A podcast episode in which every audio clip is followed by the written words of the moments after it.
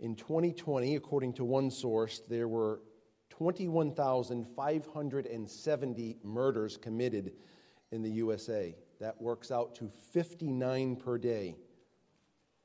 In 2017, the USA had the fourth highest homicide rate behind El Salvador, Honduras, and Venezuela. And this demonstrates that this is a worldwide problem. On average, according to one online database, a rape is committed every one to two minutes in the United States.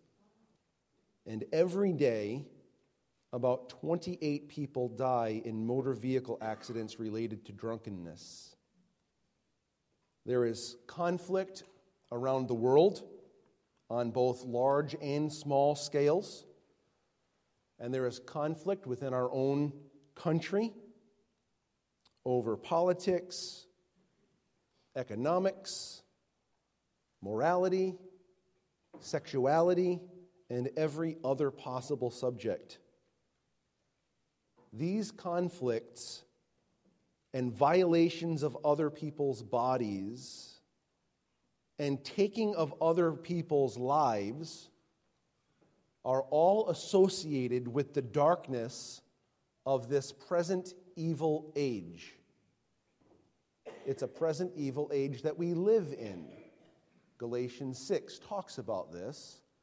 So also does 1 John chapter 5, talking about how the whole world lies in the lap of the wicked one. And so it's described as darkness. Our passage this morning encourages us that this darkness or nighttime is coming toward an end.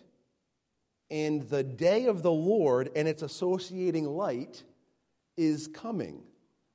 Essentially, we get the sense that our passage is telling us that a new day is dawning. There's darkness over the land, but you can see on the horizon the sun is about to rise. And when it does, the darkness scatters and the light takes over. Take a look with me, please, at Romans chapter 13, beginning in verse 11. Romans 13, 11. Besides this, you know the time, that the hour has come for you to wake from sleep. For salvation is nearer to us now than when we first believed. The night is far gone, the day is at hand. So then, let us cast off the works of darkness and put on the armor of light. Let us walk properly, as in the daytime, not in orgies and drunkenness, not in sexual immorality and sensuality, not in quarreling and jealousy, but put on the Lord Jesus Christ and make no provision for the flesh to gratify its desires. He talks in verse 11 about the time or the hour and, and also salvation and then the day. These are words that can be used to refer to the fulfillment of God's promises. That, that day when light will rule, because God will visibly rule not only from heaven, but on earth as well. Take a look, please, at Luke chapter 18. Turn to Luke 18. While you're turning there, keep, keep your ears open, please. I want to talk a little bit as you're turning to Luke 18.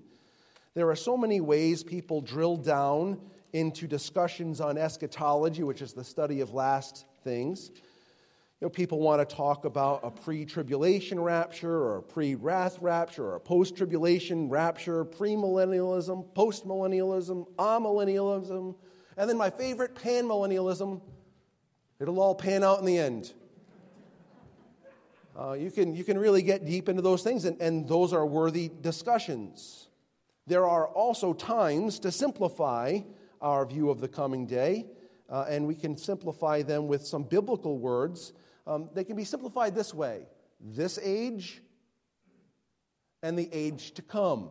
This age and the age to come. We're in Luke chapter 18. Look at verses 22 and following. When Jesus heard this, he said to him, One thing you still lack. You've already getting a sense of what the context was, was the rich young ruler. Remember? He said, Oh, teacher, tell me how I can gain eternal life. And Jesus said, Well, keep the commandments. Oh, I did all that. And, And Jesus said, Yeah, there's one thing you still lack. He says, Sell all that you have and distribute to the poor, and you will have treasure in heaven, and come and follow me. But when he heard these things, he became very sad, for he was extremely rich. Jesus, seeing that he had become sad, said, How difficult it is for those who have wealth to enter the kingdom of God. For it is easier for a camel to go through the eye of a needle than for a rich person to enter the kingdom of God. Those who heard it said, Then who can be saved?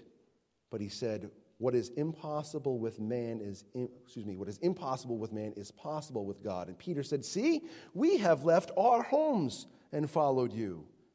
And he said to them, Truly I say to you, there is no one who has left house or wife or brothers or parents or children for the sake of the kingdom who will not receive many times more in this time and in the age to come eternal life. On the heels of the rich young ruler being instructed to sell everything and to give it to the poor, Peter says, Ooh, ooh, ooh, ooh, I did that. We did that. You have ever been there? That one, your teacher's pet. I've done that already. I'm all set. I always be good. Had that happen in my house one time. Hey, how did um, how'd school go? Well, you know, I got I got a good day. Well, you know, how did your day go? I always be good. That was what my littlest daughter said. And uh, we quote that a lot. This is Peter. Oh, I, I, did that. I, I did all those things. Everything's fine. And Jesus says that this will, this selling, this giving away, this not holding on and treasuring the here and now, this will pay off both now and it will pay off in the time to come. So the concept is not to dig into the selling of things, it's the, that categorization of this age, the now, and the one to come, the age to come in which we'll have eternal life. The age to come, which our passage back in Romans 13 speaks about, refers to salvation. That salvation will be a time of peace and righteousness, joy, and fullness. You can read about it in Revelation chapters 21 and 22. It will be eternal light. God will dwell with his people, and he will wipe away every tear from our eyes. All pain and sorrow and sickness will be done. That's the age to come. We look down the road, it's, it's on the horizon. That age to come will, in fact, come. It will come. It's still future, but it will come. It's certain because Jesus Christ has already won the war. Through his death and his, his life, his death, his burial, and his resurrection, the forces of darkness have been defeated. I want to draw your attention to two passages. They'll be on the screens to my left and right. Jesus has won the war. The death blow to Satan and his forces has been already struck. Listen to these words in 1 Colossians chapter 2. It says, And you who were dead in your trespasses and the uncircumcision of your flesh, God made alive together with him, having forgiven us all our trespasses. How did he do it? By canceling the record of debt that stood against us with its legal demands. This he set aside, nailing it to the cross. Okay? So we see the context. Our sins are forgiven. We've been made alive. This took place by the death of Christ on the cross. Now, listen to what it says in the rest of the verse.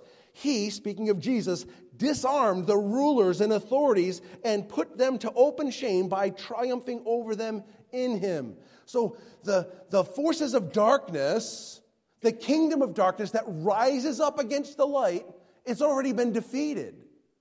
It's a, it's a certainty that that day will come, and yet we still deal with some of the ramifications. In Ephesians chapter 1, we see a similar concept. Speaking about the power exhibited by God, it says um, that uh, He, the power that God worked in Christ when He raised Him from the dead and seated Him at His right hand in the heavenly places, He did this, and Jesus is far above all rule, He's far above all authority, He's far above all power and all dominion, and He's above every name that is named Will you read the rest of this verse with me? Not only in this age, but also in the one to come, the age to come. Two separate ages. There's the this age and the one to come age. Very simple, it's not complicated. The victory is certain. Jesus has already won that victory. He's already been placed in, in headship, lordship over these kingdoms that are underneath him. But there are elements of that warfare that are still playing out. This is why in Romans 13 he's talking about the darkness and the night is far spent. It's, it's coming to an end, but it's not over. There's elements of that warfare still in play. The full display and results of victory will be realized at the second coming of the Lord Jesus Christ. That will be on full display. What is interesting is that while the full realization of the age to come is certain, and it's certainly future, there are aspects of the age to come that have broken into this age. There are aspects of the age to come that have broken into this current age. Here are some examples of that. When a person trusts Jesus Christ as their Savior, they're born again and they're transferred from the kingdom of darkness into the kingdom of God's beloved Son. That is one change that takes place. The powers of the coming age being brought into the present age as God transfers us from one kingdom to another. Further than that, we have received a foretaste of God's eternal presence, for God has placed His Holy Spirit into us. And the Holy Spirit brings with Him the powers of the age to come, according to Hebrews chapter 6 and verse 5. We are said to be raised with Christ in Colossians 3. We are said to be, that it is said that our life is hidden with Christ in God. This is a power of the age to come. We are spoken of as dead to sin and alive to God. This is a power of the age to come. It's breaking into our current age. We are described as holy. We are described as righteous. These are declarations from God. He has declared these things to be so. The Bible says that we have put on the new self and that we have been crucified with Christ. In these ways, the age to come has broken into this age. But here's where the tension comes in. At the same time, we're told to put off the old man. And we're told to put on the new man.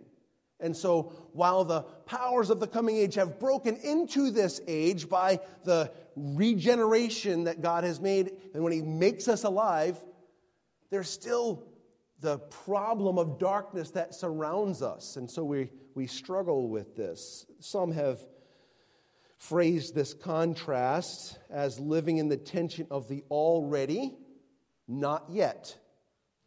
These are not complicated terms. What does that mean, though? It means that the kingdom of Jesus Christ has already been inaugurated, but the full realization of the kingdom has not yet fully been realized. So, in other words, at the coming of Christ, he ushered in a last times period, a time where the powers of the future were ready to break through. And we see glimpses and glimmers of that power breaking into our present age. It's a beautiful thing. You have these spiritual realities. When God sees you, he sees his righteous son. You are holy. In life, we desire then to live from those realities. The fact that God has done this work we desire to live from that reality that Christ has done that work on our behalf and have it demonstrated in our lives in a way that, that benefits a world that is enshrouded by darkness. Think about this the whole world lies under the sway of the evil one. This is a present evil age. As those that have been brought from death to life, and from darkness to light, from those that have gone from spiritually dead to spiritually alive, For those that were also enshrouded in darkness and yet have within us the light of life through Christ, we have the opportunity to either continue the darkness and meld into the darkness and let the darkness continue to pervade our day, or we can be vessels and instruments of God that demonstrate His light, His kingdom, His life in such a glorious way. Our passage this morning uses an illustration of this transition of time from this age to the age to come, and the picture is that of lying in bed during the night. And the night is just about over, and the dawn is nearing. And he essentially tells us cast off the covers, get out of bed, and get dressed for action. This is essentially what he says. Everything that God is going to do, he is going to do. The darkness is only going to last just so long. The, the, the, the powers of the age to be, the light of Christ will absolutely rise and shine, and the darkness will be dispelled. There's no question about this. In the meantime, while we sit in that time where the darkness is just about over, the night is just about spent, what does he tell us to do? He says, Get up. Wake up! It's time for action. So take a look, please, again at Romans chapter 13 as we try to look through our passage a little bit this morning. We'll look at it some this morning and some next week. Our plan is to cover 11 through 13 this morning and verse 14 next week. We're talking right now about waking up. Get up. Verse 11. He says, Besides this, you know the time that the hour has come for you to, what does it say? Wake from sleep, for salvation is nearer to you now than when you first believed. The night is far gone, the day is at hand. So let us cast off, he says, cast off the works of darkness. It has the idea of throwing off the bed sheets. So, in my house, when I was growing up, my mom and dad had different ways that they would wake me up. As I was a teenager on the third floor of our, what to me seemed like a gigantic house, I would be lying in bed, sleeping, happy, happy sleeping. And my father would want me to go to men's meeting with him on Saturday mornings. We lived in Seekonk. The church was in Warwick. Took about 20 minutes to get there. 7 a.m. So he'd start waking me up at about 10 minutes of 6 or 6 o'clock. And my father's methodology was Rob, you getting up? He's from the bottom of the stairs. Rob, you going to get up? Yes. Are you going to get up? Yes. I haven't heard the thump thump. That was he, thump thump. So, smart guy I am, I drop my foot over the edge of the bed and go, there it was. I don't think, as I think about it now, I don't think it was very convincing. That was my dad's methodology. I would eventually get up, we'd go to men's meeting, great. My mother had an altogether different methodology to wake me up. Rob, it's time to get up. Okay. Rob, it's time to get up. You, you get, brace yourself. This, is, this haunts my, night, my dreams. Robert! It was so effective. I was up and not going back to sleep ever again. Well, till the next time. Wake up. It's time, it's time, to, it's time to get up. Why? The night's, the night's over. It's, it's, it's coming to an end. It's time to, to do something with this time that we have. So he says, Wake up. Jesus told his followers the same thing in, in Mark chapter 13. We're not going to turn there right now, but you can take a look later. Mark 13, 32 through 37. He says, Stay awake, be awake, get up. Same idea with the, the, the coming of the end. Wake, wake up. So, in order for us to be children of the day, can't be sleeping the night away, right? When the light comes, story's over for us, right? We'll be with the Lord, we'll serve Him forever, but, but this life is over. The time we have is this age, this age, during the darkness. during the night. Don't squander the night away. Wake up. And he tells us this essentially, throw off the sheets and get dressed. Verse 12 The night is far gone, the day is at hand. So then, let us cast off the works of darkness and put on the armor of light. Cast off the works of darkness and put on the armor of light.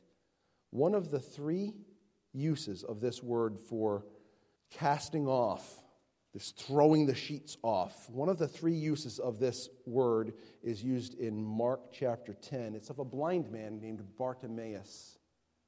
I want you to picture the scene for a moment to just kind of get a glimpse of the passion associated with this casting off. There's blind Bartimaeus.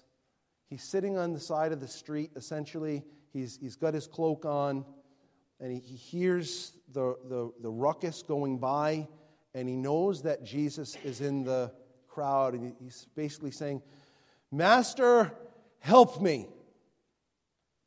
And people are rebuking him. Stop, stop, you're bothering him but he was undaunted. Please help me. And Jesus says, Call him to me. And you know what the Bible says his response to Jesus calling him? In Mark chapter 10 and verse 50, he says, And throwing off his cloak, he sprang up and came to Jesus. In other words, there was a, a passion within him. Why? Why was he passionate to come to Jesus when Jesus responded to his pleas for mercy? The reason that Jesus, uh, that, that Bartimaeus was passionate is because he was going to finally receive the, the healing. He was going to be able to see. So he, he, he doesn't just casually say, oh, all right, this is going to be great. I uh, hope this works out. He, he chucks his, clothes, his, his cloak off, springs up, and runs over. Why? Because there's some, something that's going to happen. This is life changing. This is life changing. And this, this is essentially the same passion that Paul is telling you and I to take to this life is on the line, not ours. I, I already know Jesus. Do you already know Jesus? Has he already saved you? Do you know you're going to spend eternity with him? So your life is not on the line. The, the light's going to come. That'll be the end of this age, and you'll be gloriously enjoying God forever. But there are people that are not of the light. They have not yet received the salvation that God offers, and their lives are on the line. And so the passion that we throw off the bedclothes and put on the armor of light and get to, to work is because there are people that don't know, and they need the light of Christ. Now, the light's going to come.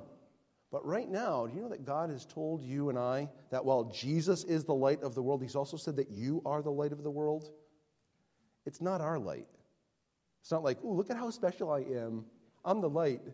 No, He's the light, and He lives in me.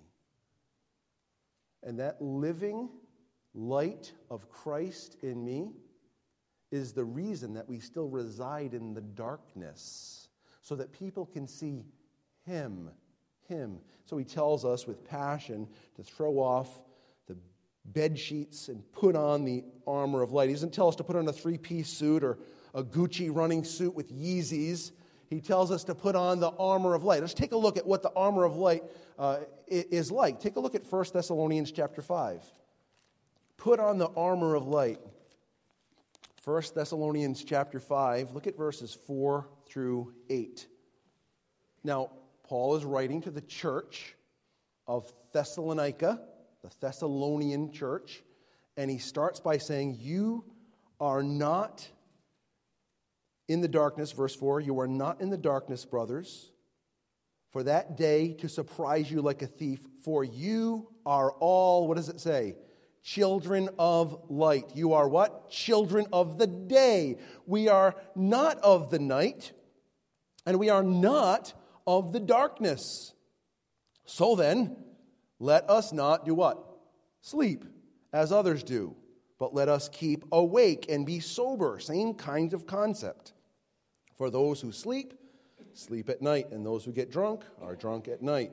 But since we belong to the day, let us be sober minded, having put on caref- listen carefully, having put on the breastplate of faith and love, and for a helmet, the hope of salvation.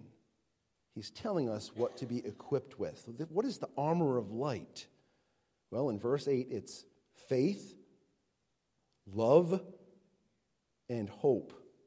Or faith, hope, and love is how we like to say it, right? This, this, this is the way the, the, the, the triplet goes nicely faith, hope, and love. He does it faith, love, and hope. It's all right. We can do it in any direction. These beautiful traits are from God. Faith, hope, and love are from God. They are not self manufactured. I can't make myself have faith. I can't. I can hope to have hope. I can hope to have faith. I can hope to love. These are things that come from God. They are gifts of God's good, kind grace.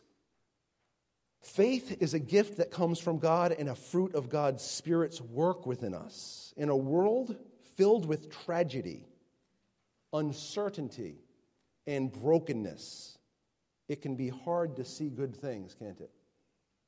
But God is near to us in the midst of sorrow. He has promised to never leave us or forsake us, and His Spirit reminds us of His heavenly, fatherly nature. And the Spirit through us cries out, Abba, Father.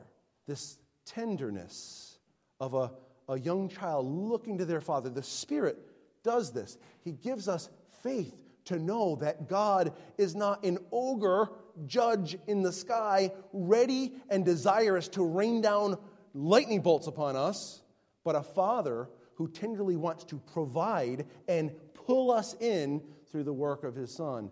We have this faith that comes through God's Spirit. And when we have no words to pray, God's Spirit prays on our behalf. In giving us His Spirit to dwell in us, God has poured out His love, love into us.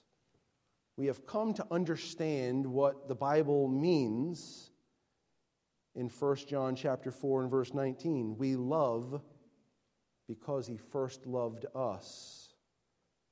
Love is not something I manufacture. Faith is not something I manufacture. Hope is not something I manufacture. These are, these are good gifts from a good God. So when he tells us, cast off the sheets, cast off the works of darkness, those come very naturally to us. It's easy to be angry. It's easy to be covetous. It's easy to lust after someone. It's easy to hoard our money. It's easy to want someone else's money. That comes naturally. Cast off the works of darkness. That, that by your own nature, those works of darkness that just meld into the rest of society, that comes easy to us. Cast them off, fling them, and put on the armor of light. These don't come easily. In fact, these are impossible for us, but by the grace of God. And so we're dependent on God to produce within us this faith, hope, and love. We know that God continually multiplies his love in us as we walk by the Spirit. God has, through his Spirit, given us hope about the certainty of his promises. He instills in us a desire for the full experience of his presence. Don't you, don't you hunger and thirst for a day when you're not just the way you are anymore? Don't you get frustrated with the way you deal with stuff? The way you process things? It gets tiring. It gets tiring to be frustrated. It gets tiring to feel lack. We, we long for that day when we are in the presence of the Lord and all of the lacking is filled with fullness. That, lack, that, that desire for the future and the certainty of its coming, this is a gift of God's Spirit who gives us hope. Hope in the promises of God.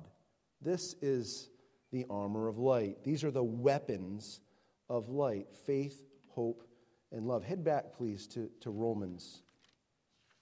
Head back to Romans. While you're going there, I want you to think, okay? He's telling us, know the time. The hour has come. It's time to wake up. Salvation is nearer now than when we first believed.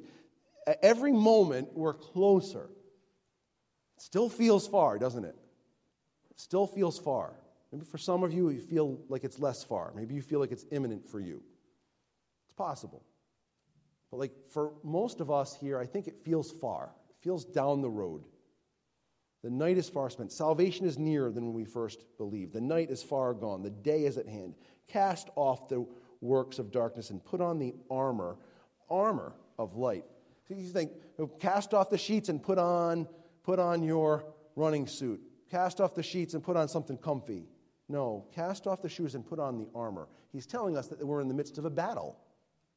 This is real stuff. Jesus has already won the victory. We got it. We believe it, and we're sure of it. But we're still in the grind. You don't get to the Super Bowl without the grind of the preseason and what comes before it, the, the training camps, right? You don't get to the NBA playoffs without the, the boot camps that lead up to the season and then grinding out the season. A lot of times it's a war of attrition. People, people are casualties in the course of the, the season. They blow out a knee, uh, they have a herniated disc in their back, or whatever other thing. And so, whatever teams are left standing, they've made it through the grind, and then they get to the playoffs, and then ultimately to the championship game. We understand all that about sports. We understand that about life. Understand that about this, this warfare that we're in the midst of. God is letting us know this is, this is not going to be super easy. Now, the victory is won. We believe it, and we're convinced of it. It's glorious. But we're in the midst of the grind right now. Cast off the works of darkness, and you've got to get equipped. What's the equipment? It's not yours. What's the equipment? It's not mine. What's the equipment? It's not ours. The equipment is His. Salvation is of the Lord.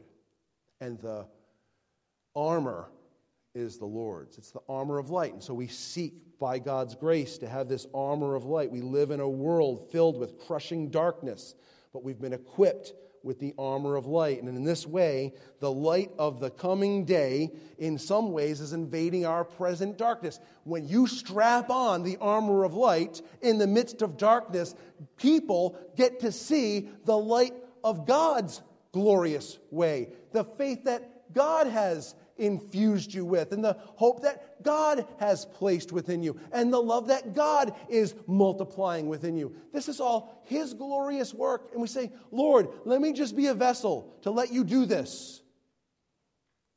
Cast off the works of darkness, let Him put on the armor of light. Then He essentially says in verse 13, walk in the light. He tells us to walk in the light. He doesn't use those words exactly, but that's the concept. Take a look at verse 13. Let us walk properly as in the daytime, not in orgies and drunkenness, not in sexual immorality and sensuality, not in quarreling and jealousy. All right, so let's, let's take some, some moments here. I'm going to try to get myself on an even keel. While we do not usher in this light, that'll happen completely by the power of God in His own timing. God uses his people as a source to point to the light of our Savior, who is the light of the world. With these pieces of armor referred to in our passage that we read in 1 Thessalonians 5, our lives can be a source of encouragement about the coming day. He tells us here to walk properly. Walk properly as in the daytime. The word walk means to, it's our manner of life, it's day in and day out. Let the, the way your life preaches, that the way your life is ordered and established, may it be done properly. The word properly there is decently or orderly.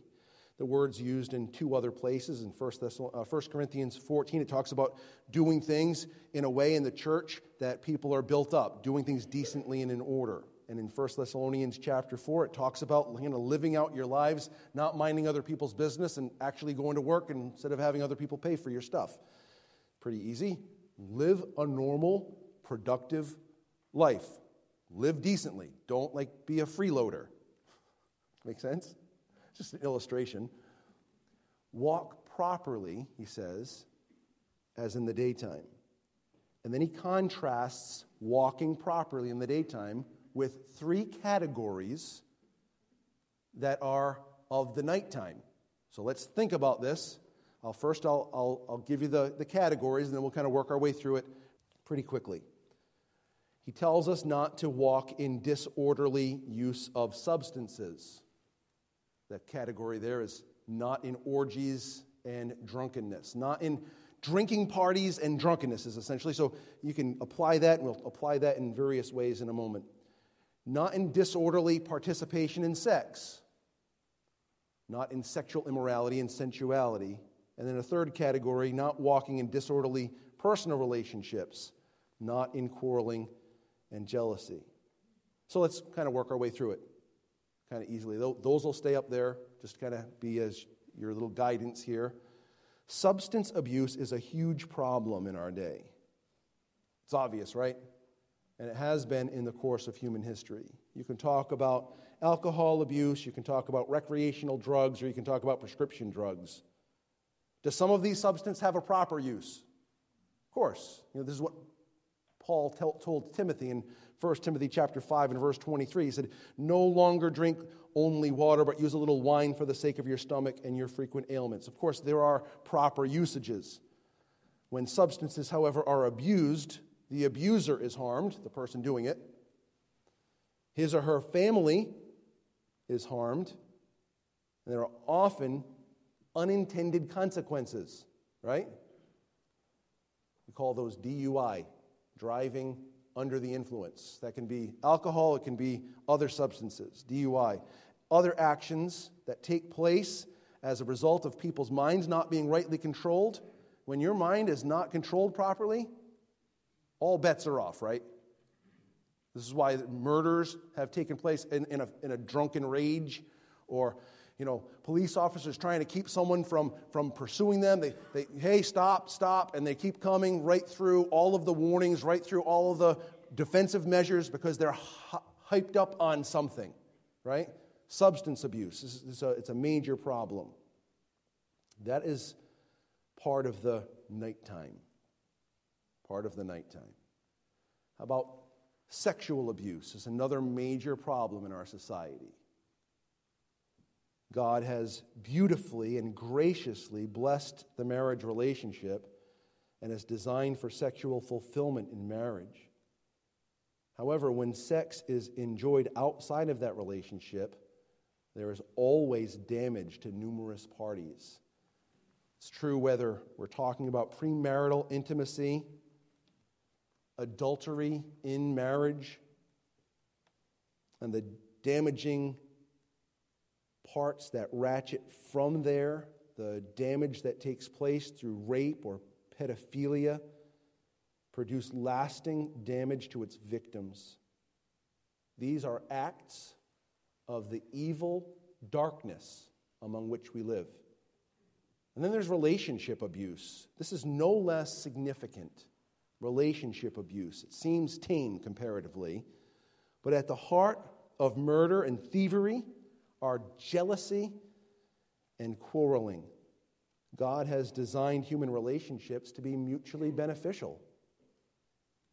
Solomon declares in his meditation about the meaninglessness of life without God that life is better with friends. And God himself said in the Garden of Eden, when there was just Adam, hey, it's not good that man should be alone. And so God prepared a helper fit for him. Yet, because of the darkness of our own sinful hearts, rather than being beneficial to others, we are often seeing others as competitors. You have a house that I want. You have the job that I want. You have the wife that I want.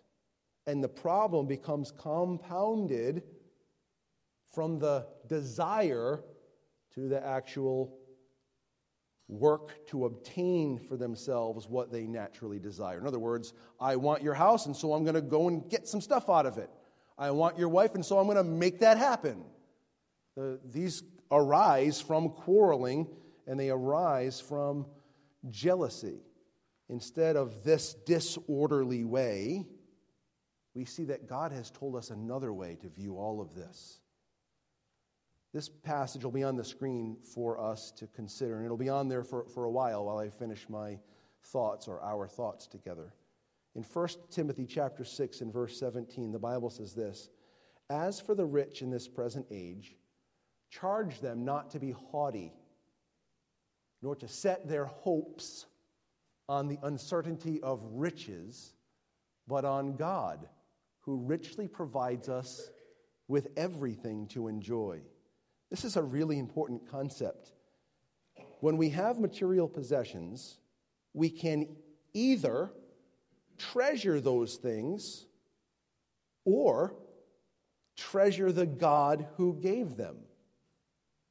When we treasure the material, we tend to need to grasp onto it and make sure we don't lose it somehow. And oftentimes this becomes a great burden. How will I keep my resources and how will I gain more for myself? I love this stuff. This is great. This makes me comfortable. Let me use all of my energy to make sure I have it for myself. Can you see the burden? Have you ever felt the burden? Probably. On the other hand, when we treasure the one who gave it, we are free to enjoy the treasure that He has provided for us. Why do we treasure God in this scenario? Because we realize that all good that we have comes from His good hand. We live in an age characterized by darkness. Our own resources produce darkness, but God has given us light. We hold this treasure in earthen vessels or clay pots. We have the opportunity to shine the light of Christ in an age of darkness. And in doing so, listen carefully to this. In doing so, we point people to the age to come, or hmm, I should have phrased that differently. We point people to the God of the age to come. It's not about the age to come, it's about the God of the age to come. The age to come will come because God will make it come. Our affection, our satisfaction, our benefit comes in knowing this God who has given the opportunity for light and life. Next week, we'll focus on Romans 13 14. It'll help us to see further how we can be vessels of light in this present darkness. The armor of light prescribed is provided to us from God. Faith is not in ourselves, it is faith in our great God. Hope is not wishful thinking, it is confidence in the promises of God. And love is not derived from ourselves, but supplied by the God who is love. These pieces of armor bring His light into a world that's constantly bombarded by the chaos of darkness. But Jesus is the light of the world, and we are privileged to be channels, channels of His light. Let's pray together. Father, you know exactly what each person here, listening, watching, needs. I pray, we pray, that we would be responsive to you, that we would not allow the darkness to captivate us, but that we would fling it off just as blind Bartimaeus threw off his cloak, and we would, would run toward Christ to receive from him further demonstrations of your light and life and grace. We're so thankful that your light is coming and that day will come. We pray that you'd help us in these days of darkness, in the portion of the night just before the dawn, that you'd help us to be instruments of your light in this world, that others would see that you have so provided in such a beautiful way everything that they need through Christ. We pray this in Jesus' name. Amen.